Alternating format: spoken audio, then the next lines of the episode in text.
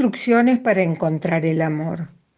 Le habían dicho que el amor era azul y redondo, como la octava luna de Neptuno, que la voz con la que se habla el amor parece hecha de suspiros y nubes rosadas, que el amor solo puede encontrarse durante el invierno y que a veces el amor se enreda en la mirada y se queda allí para siempre Incluso le habían dado instrucciones precisas para encontrar el amor verdadero.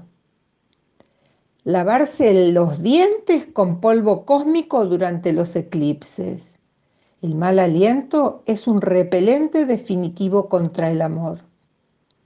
Utilizar el radar ultrasónico de los ojos para detectar las ondas amorosas que se confunden fácilmente con vibraciones interplanetarias terremotos y accesos de tos. Girar las antenas hacia la izquierda en forma continua. Estornudar cuatro veces saltando con el pie derecho. Tirarse de las orejas hacia arriba y hacia abajo. Rascarse el ombligo. Los últimos cuatro pasos son indispensables en el ritual de seducción es que en el asteroide XP 3245 eran muy organizados y rigurosos. No podían perder tiempo en cosas sin importancia. Tenían instrucciones claras para todo. Instrucciones para tomar sopa sin hacer ruido. Instrucciones para dormir y no tener pesadillas. Instrucciones para divertirse los fines de semana. Instrucciones para rascarse la espalda. Por eso los miembros del gobierno se habían tomado el trabajo de explicarles a los 10.342.714 habitantes del asteroide cómo era el amor y cuál era la única forma de reconocerlo. Si se seguían paso a paso las instrucciones, no existía ninguna posibilidad de equivocarse y sufrir las angustias de un amor no correspondido. Pero él, no encontraba el amor.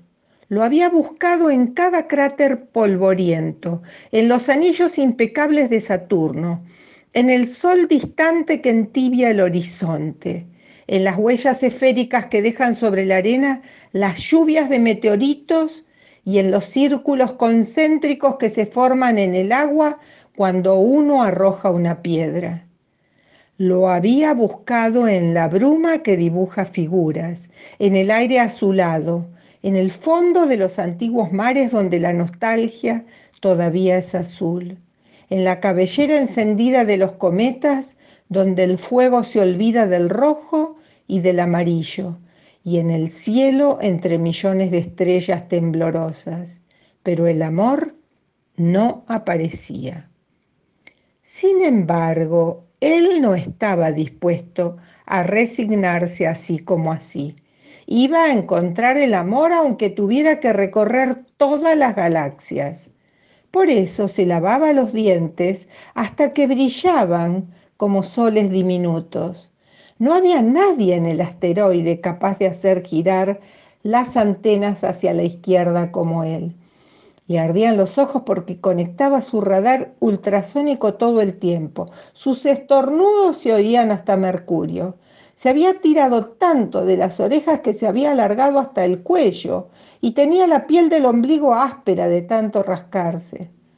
Por supuesto, todo esto lo hacía en los infinitos inviernos, porque el frío era tan blanco que era fácil distinguir el menor destello azulino signo inequívoco de que el amor se acercaba. Pero a él no se le acercaba nada, ni nadie, mientras sus compañeros paseaban por el asteroide con sus amores azules y redondos de la mano, él se quedaba en el sitio más triste de todo el universo, que es la soledad. Con la vista perdida en el espacio, Esperaba el amor que le hablara de una voz hecha de suspiros y nubes rosadas, que se le enredara en la mirada y se quedara allí para siempre. Llegó la primavera con su breve tibieza y él, desolado, archivó en un rincón del olvido las instrucciones para descubrir el amor. Fue entonces cuando la conoció. Ella pasó frente a él como una estrella fugaz, dejando a su paso una estela de chispas amarillas, rojas, verdes, anaranjadas y violetas. Él ni siquiera se había lavado los dientes ese día, y aunque no podía dejar de mirarla, no logró activar el radar ultrasónico de sus ojos porque el corazón le latía a la velocidad de la luz y causaba interferencias. Sin saber por qué, se le acercó y trató de repetir los cuatro pasos del ritual de seducción. Pero las antenas le temblaban de los nervios y no le salía ni un solo estornudo. Además, le ardían las orejas coloradas por la vergüenza y ya no recordaba las instrucciones ni dónde tenía el ombligo. Lo único que sabía era que no quería perderla. Así que empezó a improvisar a hacer aquello que sentía y que no se mencionaba en ninguna parte de las instrucciones. La invitó a ver cómo se dormía el sol sobre el horizonte del atardecer. Le mostró los dibujos caprichosos de las constelaciones sobre el telón oscuro de la noche. Inventó mil sonrisas diferentes solo para ella y le acarició las, las antenas con una nueva ternura, una ternura única e irrepetible, recién estrenada. No le importara que ella pensara que era un tonto, solo quería decirle que la amaba, aunque su amor no fuera redondo ni azul. Pero ella no pensó que era un tonto, le demostró que el amor puede tener muchas formas y colores, todos los que uno quiera darle.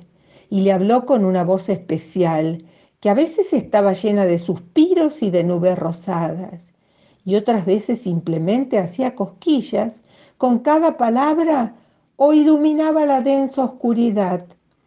Por supuesto, el organismo oficial de aprobación del amor del asteroide XP 3245 rechazó por unanimidad este amor que no obedecía los parámetros estipulados en las instrucciones.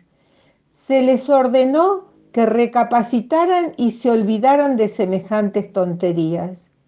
Pero el amor es desobediente y nunca quiere entrar en razón. Por eso ellos ignoraron las órdenes y las instrucciones, excepto, claro, la de lavarse los dientes todos los días y se fueron dejando a su paso una estela multicolor como un arco iris, como una sonrisa luminosa. Se fueron muy lejos a ese sitio que solamente conocen aquellos a los que el amor se les enreda para siempre en la mirada.